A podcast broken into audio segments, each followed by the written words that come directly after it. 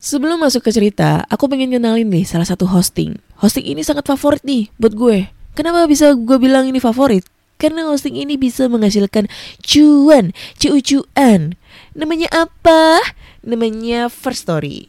Nah, buat kalian yang nggak tahu First Story itu apa, jadi ini adalah platform palu gada baru yang paling keren, lengkap, dan mudah untuk membuat, mendistribusi, dan mengelola podcast kamu.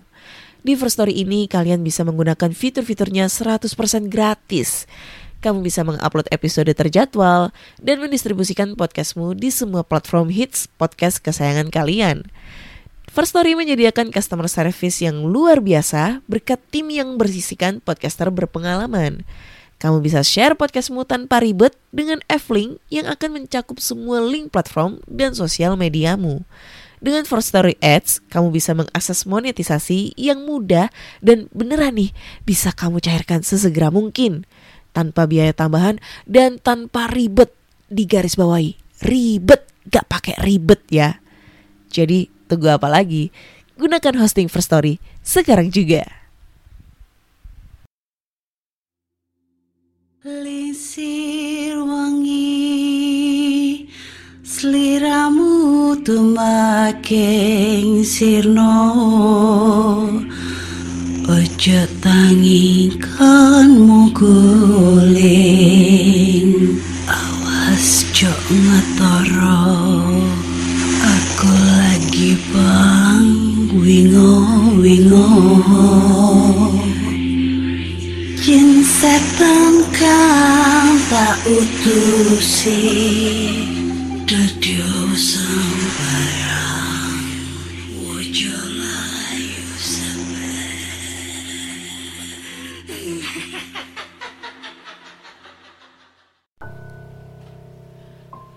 Hai Re, ya apa kabar Ketemu lagi dengan aku si Ana di podcast kisah horor.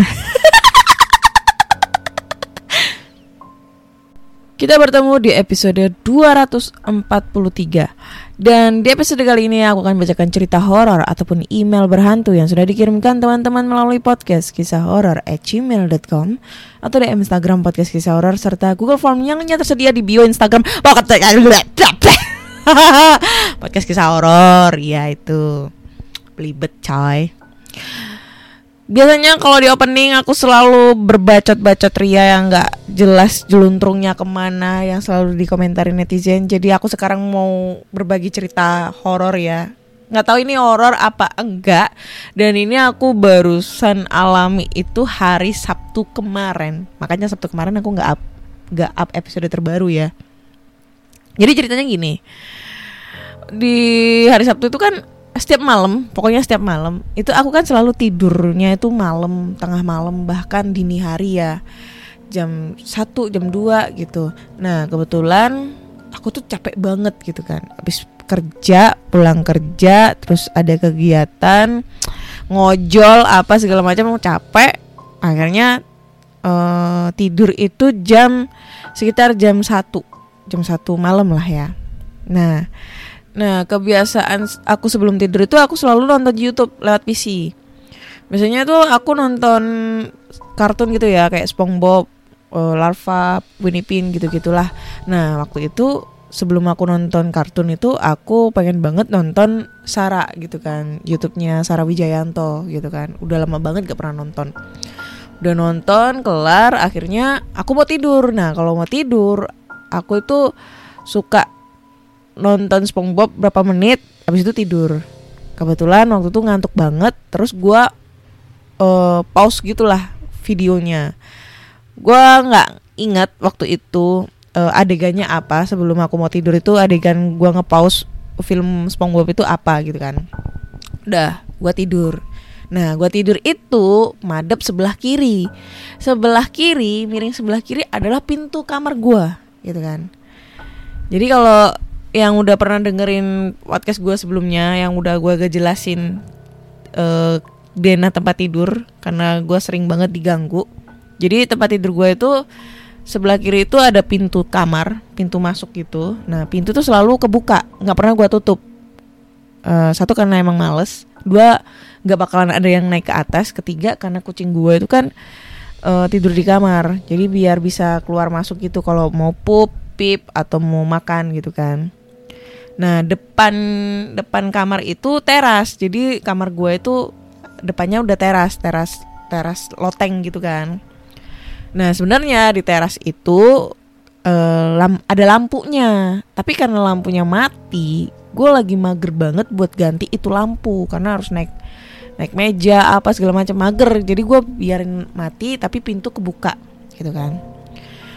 Nah karena gue ini nggak tahu ya entah itu gue sadar setengah sadar kayaknya. Gue ini real apa enggak gue nggak tahu. Jadi pas gue mau tidur jam sekitar jam setengah dua itu gue kayak ngelihat ada kayak bayangan putih hitam. Putih hitam itu maksudnya ada badannya putih ra- pakai eh, rambut hitam gitu. Gue nggak tahu itu real apa enggak tapi gue ngeliat itu kayak mermelek. Dia tiba-tiba melayang masuk jadi kayak jalannya itu melayang masuk dari luar ke pintu terus ke arah gua gitu kan. Ke arah gua. Dan gue itu sempet dalam otak gua mikir aduh ketindian nih pasti. Gitu. Udah gua mermelek mermelek dan benar tuh.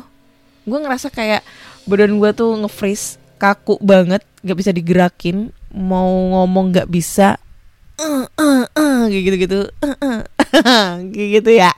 Terus abis itu kayak gue ngerak gerakin tangan itu kayak nggak bisa gitu. Kayak gerak dikit abis itu langsung kayak jatuh lagi gitu. Gue ke keadaannya tuh meremlek meremlek terus gue kan posisinya madep laptop tuh. Gue ngeliat eh pokoknya gue ngeliat laptop gue itu nyala adegannya itu pas gue ngepause itu adegannya itu plankton pakai baju penjara baju apa baju tahanan hitam putih gitu seleret hitam putih gitu kan yang gue lihat. Tapi gue sambil kayak baca-baca surat Anas gitu kan berulang-ulang kali gitu kan. Nah sampai pada akhirnya itu gue sempet ngelihat nggak tahu ya karena ini mermelek sih gue kayak sadar nggak sadar gitu. Kayak di belakang kan gue tidurnya miring tuh ke kiri. Nah di punggung gue kayak nyentuh yang empuk-empuk nggak tahu apaan. Padahal di belakang gua itu tembok. Nggak ada bantal nggak ada guling. Gua kayak nyentuh empuk-empuk. Terus abis itu dari belakang eh, ngelengkung gitu arah ke muka gue itu gua ngelihat kayak ada rambut tapi rambutnya kayak belah tengah gitu. Cuma panjang terus lebat kayak sapu ijuk. Serem. Gua baca-baca doa terus sampai pada akhirnya gua ketiduran. Nah abis itu jam setengah empat gue bangun. Karena emang biasanya jam segitu gue bantuin mama gue itu buat bikin lemper jualan kan. Gue bangun tuh gue bangun gue ngerasa kayak badan gue tuh capek. Gue lupa itu seketika. Nah pas gue uh, bantuin mama gue gue ingat gue tadi ketindian apa enggak ya? Kayak gitu. Terus gue inget-inget tadi gue ngeliat pas mermelek itu posisinya itu plankton uh, filmnya adegan plankton pakai baju tahanan. Karena kan gue posisinya mermelek tuh sadar nggak sadar. Gue takutnya tuh mimpi gitu kan gue mimpi gitu kan. Pas selesai bantuin mamaku aku ke atas terus aku cek di PC ternyata bener. Adegannya itu plankton pakai baju tahanan hitam putih. Berarti gue beneran ketindihan dong. Wah tapi gue masih percaya nggak percaya ya itu beneran apa enggak. Tapi kayak ngelihat sosok bayangan secara remang-remang gitu melayang dari arah pintu masuk ke dalam kamar itu kayak beneran real banget gitu. Cuma ya itu tadi gue kayak masih agak gak percaya gitu. Cuma kalau badan kayak capek tiba-tiba terus habis itu eh ngerasa kayak aduh kayak pegel-pegel gitu. Itu ngalamin. Cuma kan ya itu tadi yang gue sering jelasin ke teman-teman semua ya kalau misalnya ada cerita tentang masalah ketindihan itu bisa ada dua kemungkinan. Satu karena memang dia ketindihan kedua karena memang dia tuh kecapean. Capean akhirnya dia ngalamin sleep paralysis terus habis itu kayak ngerasa berimajinasi atau berhalusinasi kalau dia tuh ketindihan. Padahal enggak saraf-sarafnya itu ada yang kayak pegel apa segala macem sehingga kayak seketika agak susah untuk digerakin karena saking capeknya kayak gitu guys Atau mungkin karena gue efek habis nonton ini ya YouTube-nya Sarah Wijayanto lagi Kak Sarah Wijayanto jadinya ketindian. Wah, Kak Sarah, kapan nih mau diajak collab? Siapa tahu bisa diajak collab dukding gitu. Wih. Mau gua. Itu, guys. Oke, langsung aja nih masuk ke cerita horor dan cerita horor pertama ini datang dari email. Judulnya adalah belum kebuka emailnya. Oh ini aja dulu. Oke, judulnya adalah lanjutan Desti Bali dan kosku yang horor. Om Swastiastu. Assalamualaikum Kak Ana dan teman-teman. Semoga sehat selalu. Hari ini aku bakal lanjutin cerita horor yang kemarin judulnya Desti Bali atau Ilmu Hitam dari Bali. Sebenarnya tidak terlalu horor dan banyak plot twist di cerita ini. Jadi sekarang aku udah kuliah di salah satu PTN di Bali. Udah semester 2. Cerita Desti Bali itu aku kirim akhir bulan Januari. Nah, ini plot twistnya. Selama liburan semester, kerjaanku cuma nongkrong sambil denger podcast horor, baca buku, dan kerja freelance gitu. Nongkrongnya di beda-beda coffee shop, dan pas minggu kedua di bulan Februari, aku aku ketemu sama anak temen bapakku yang ngurut waktu aku kena Desti. Anggap aja namanya Udin. Kita nggak sengaja ketemu di tempat nongkrong. Dia kakak tingkatku, cuman beda kampus. Pas cerita ngawur kidul, ngalor kidul, tiba-tiba dia ngungkit sewaktu aku kena Desti itu. Kata bapaknya pas selesai ngurut aku gini. Itu anaknya Pak titik-titik-titik. Ada yang jahilin. Padahal orangnya baik. Eh, pas dilihat ternyata yang nyoba nyakitin itu orang sini-sini aja ternyata. Ada-ada aja manusia. Makin ke sini makin ke sana. Terus anaknya ini nanya. Emang siapa pak? Ada deh. Tuh yang anaknya baru aja lolos. Itu itu kan? Waduh padahal kelihatannya baik banget. Pas si Udin selesai cerita otakku lola nih. Yang mana ya? Gumamku dalam hati. Seketika aku ingat. Oh ingat jadi pas anaknya si A baru selesai pendidikan dia ditempatkan di wilayah terpencil dan jauh dari Pulau Bali. Karena bapaknya nggak mau anaknya tugas jauh, beliau ke rumah bapakku. Rencananya mau minta tolong biar anaknya ditugaskan di Bali. Begitu ucapku pada Udin. Si Udin kaget karena setahu dia anak dari si A yang jadi itu udah siap ditempatkan di mana saja. Emang cuman bapaknya aja yang nggak mau jauh dari anak cowok. Karena di Bali anak cowok itu emas Ya gitu deh. Dan ternyata anak yang paling kecil dari si A ini satu kelas sama Udin. Hah, dunia ini sempit banget. Karena bapakku nggak mau bantu anaknya si A ini untuk dipindahkan tugasnya, maka si A ini dendamlah sama bapakku. Gitu sih yang aku tangkep dari obrolan aku dan Udin. Oke, kita lupakan si Udin dan kita lanjut ke cerita kosku yang horor. Selama ngekos yang kurang lebih 8 bulan, awalnya mana-mana aja. Kosnya nyaman. Pemilik kosnya juga baik, masih muda, ganteng juga.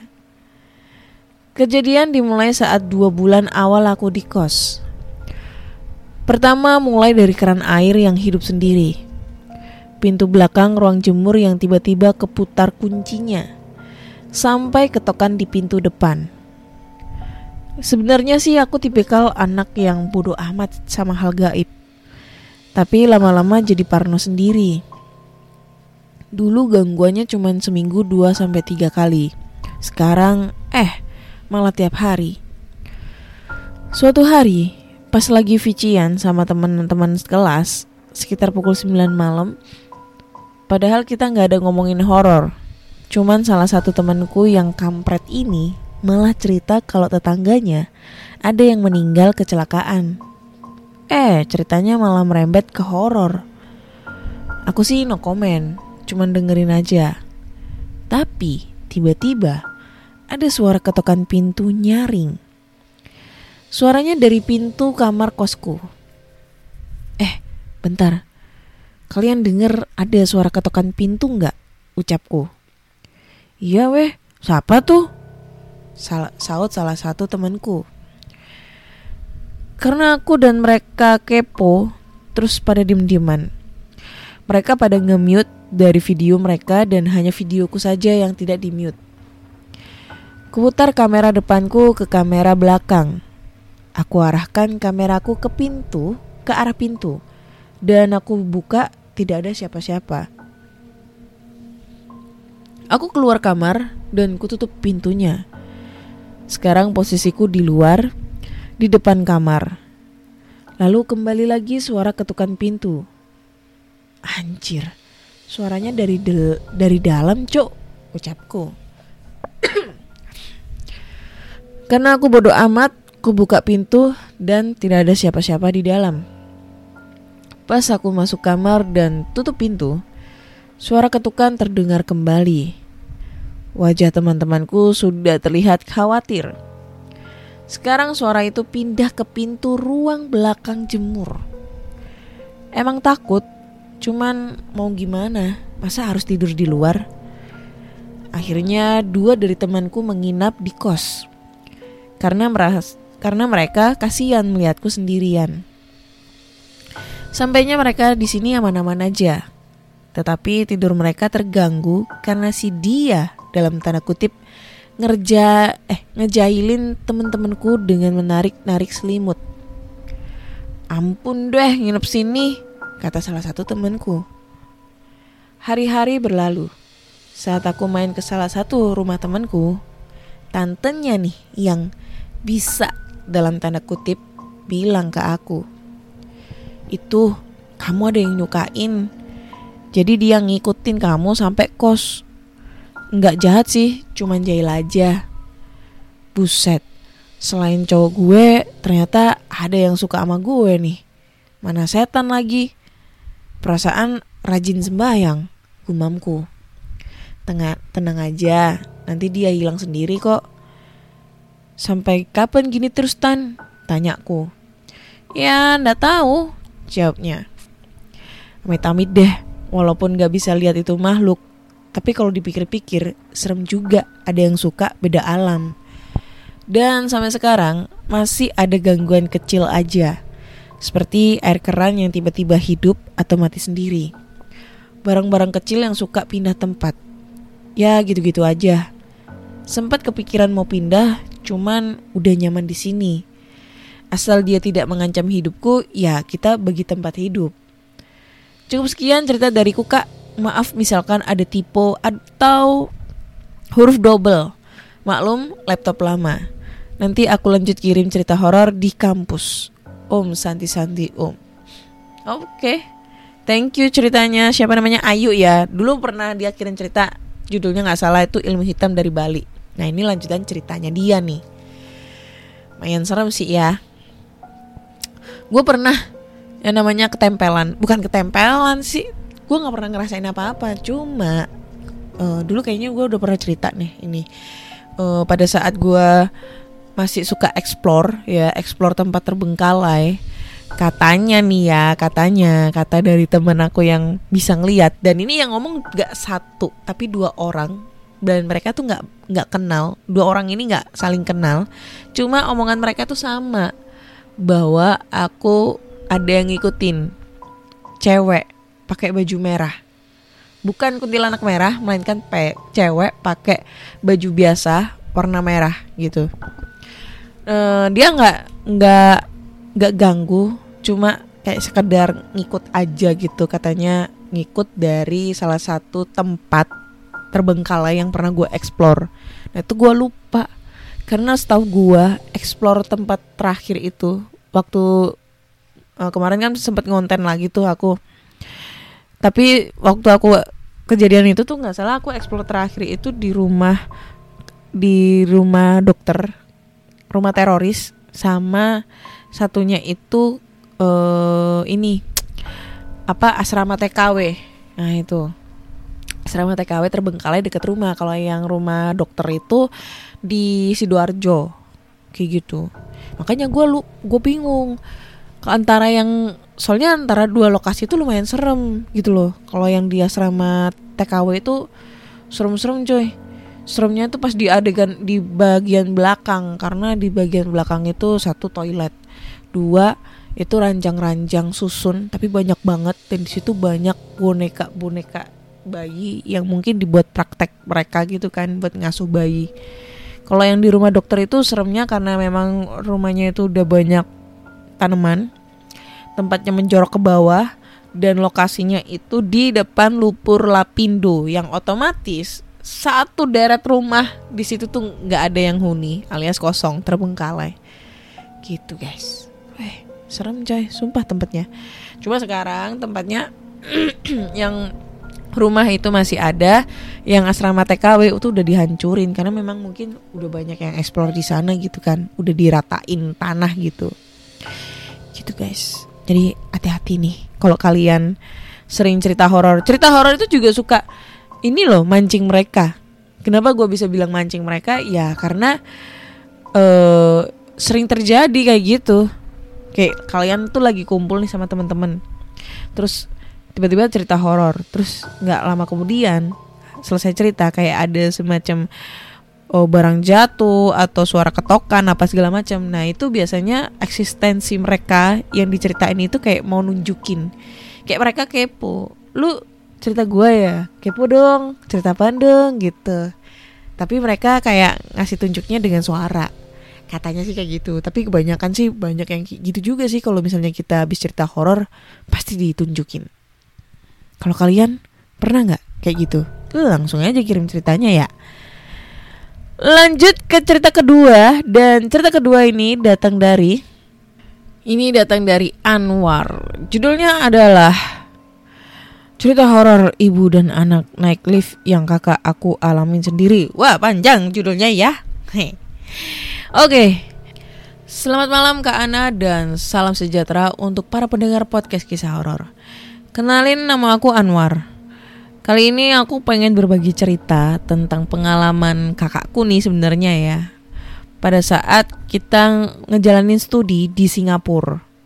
Jadi aku sama kakakku ini lagi eh, kuliah barengan di negara yang sama yaitu di Singapura. Jadi ceritanya kayak gini.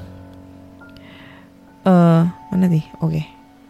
Oke, jadi dulu aku sama kakak aku sama-sama kuliah di Singapura dan kita tinggal di Condo, lantai 6. Dan di Condo ini juga cerita inilah lahir.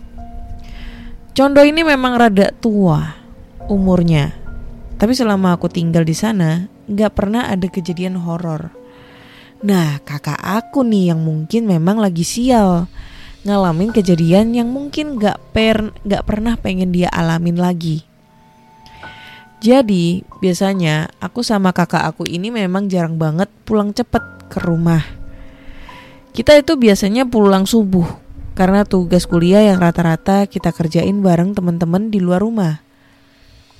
Kebetulan sekitar jam 12 malam hari itu kakak aku nelpon aku buat ngajak pulang ke rumah bareng sambil makan.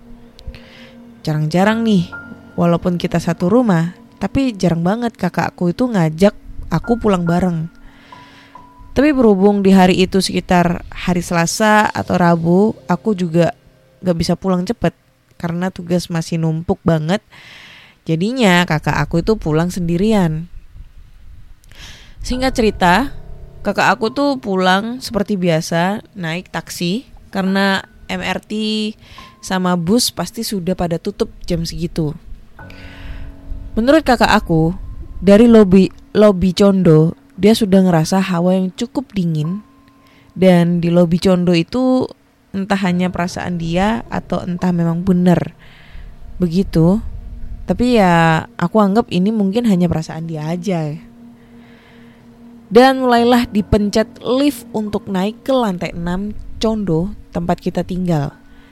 Dan berhubung sudah malam, pasti cepet kan uh, liftnya itu naik karena nggak begitu banyak orang yang make pastinya.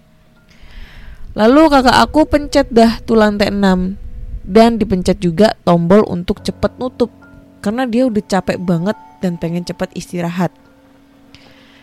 Tapi ada kejadian aneh di lift ini. Dia setiap udah mau nutup pasti terbuka lagi. Setelah itu dicoba lagi pun kejadian yang sama keulang lagi. Dan akhirnya kakak aku keluar lift untuk lihat apa dan ada apa. Kenapa kok lift ini nggak nutup? Apakah ada yang pencet-pencet dari luar kayak gitu? Nah pas dilihat kiri kanan itu nggak ada apa-apa. Dia juga gak berpikiran aneh-aneh. Karena ini kejadian biasa atau mungkin juga karena liftnya udah mulai tua. Jadi kakak aku coba buat nutup lagi. Nah, kali ini agak berbeda. Karena kali ini memang ada yang nahan lift itu. Masuklah seorang anak kecil dan ibu-ibu ke lift yang sama. Ya, kakak aku sama sekali gak berpikir aneh-aneh. Walaupun sebenarnya aneh. Karena beberapa detik yang lalu kakak aku baru lihat keluar lift itu gak ada siapa-siapa. Dan kenapa tiba-tiba ada orang masuk begitu aja? Tapi mungkin karena efek terlalu lelah ya, jadi kakak aku tuh gak berpikiran ada yang aneh. Di perjalanan mereka naik ke lantai 6, kakak aku sambil mejem tiba-tiba dipanggil sama anak kecil itu.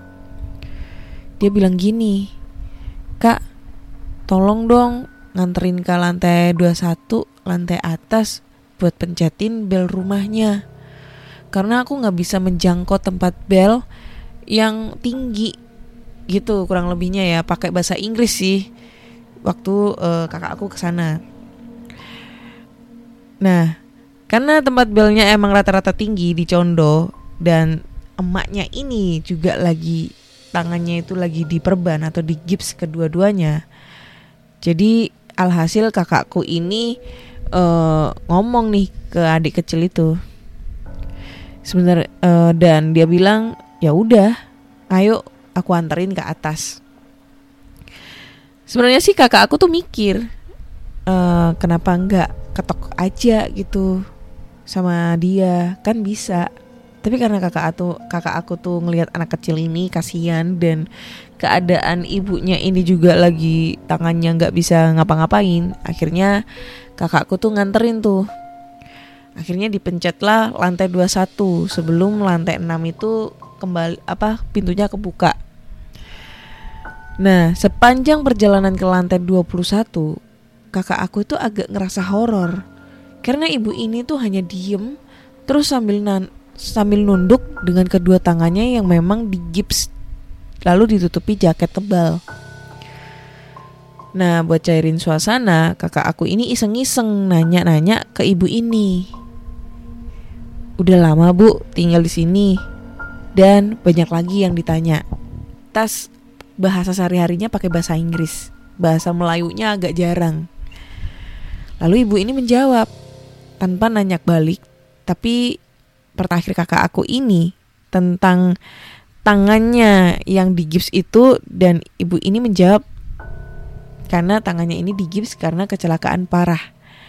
Dia kasih tahu dia lagi eh dia habis ditabrak truk. Nah, yang buat kakak aku agak horor lagi, ibu ini ngejawab dengan kepala nunduk terus tanpa natap ke arah kakakku.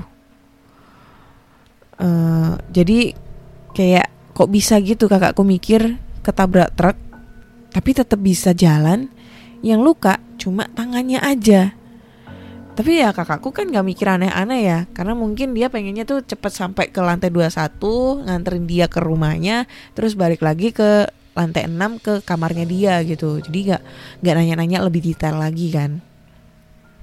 Akhirnya sampailah mereka di lantai 21 dan anak kecil itu nunjukin jalan ke rumahnya yang gak jauh dari lift itu. Dan sampai di depan rum pintu rumahnya, mulailah kakak aku tuh pencet bel rumahnya 5 sampai 6 kali. Tapi nggak ada yang buka juga pintunya. Akhirnya kakak aku bilang ke anak kecil ini, coba telepon orang yang di dalam rumah, mungkin ketiduran. Lalu anak ini bilang kalau HP dia dan HP-nya mamanya ini udah hancur dilindas truk pas kecelakaan yang nyebabin tangan mamanya ini di gips. Dalam hati kakak aku tuh mulai bertanya-tanya, berarti anak ini juga terlibat kecelakaan itu. Tapi kok bisa nggak kenapa-napa? Walaupun sudah mulai agak ngerasa takut, kakak aku pencet lagi belnya, berharap bakal ada yang buka. Dan akhirnya ada suara buka orang buka kunci dari dalam, yang berarti sudah ada yang bisa membiarkan mereka masuk. Pada saat yang bersamaan, juga sang ibu tadi bilang thank you ke kakak aku. Ya kakak aku jawab, you're welcome sambil ninggalin mereka dan langsung menuju lift untuk turun ke lantai 6. Karena ya dalam pikiran kakak aku sudah tinggal masuk aja mereka dan tugas dia udah selesai untuk nganterin si ibu itu dan anaknya ke rumahnya. Tapi tiba-tiba uh, kakakku tuh dipanggil sama nenek-nenek yang ngebukain pintu rumah itu. Lalu kakak aku berbalik dan menghampiri ke rumah uh, nenek-nenek itu. Lalu nenek itu bilang ke kakakku, ngapain ngebel rumah orang subuh-subuh? Terus langsung pergi. Lah, kakak aku yang bingung dan bilang tadi nganterin ibu dan anak. Eh, gimana sih? Kakak aku tuh bingung. Terus dia bilang, tadi habis nganterin ibu dan anak, lalu mereka nunjukin rumahnya di sini.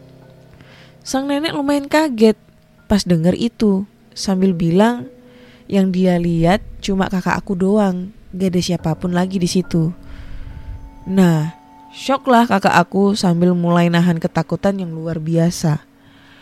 Lalu si nenek ini meminta maaf sambil cerita kalau mungkin menantu sama cucunya dia yang sudah meninggal yang minta tolong ke kakakku buat nganterin ke sini.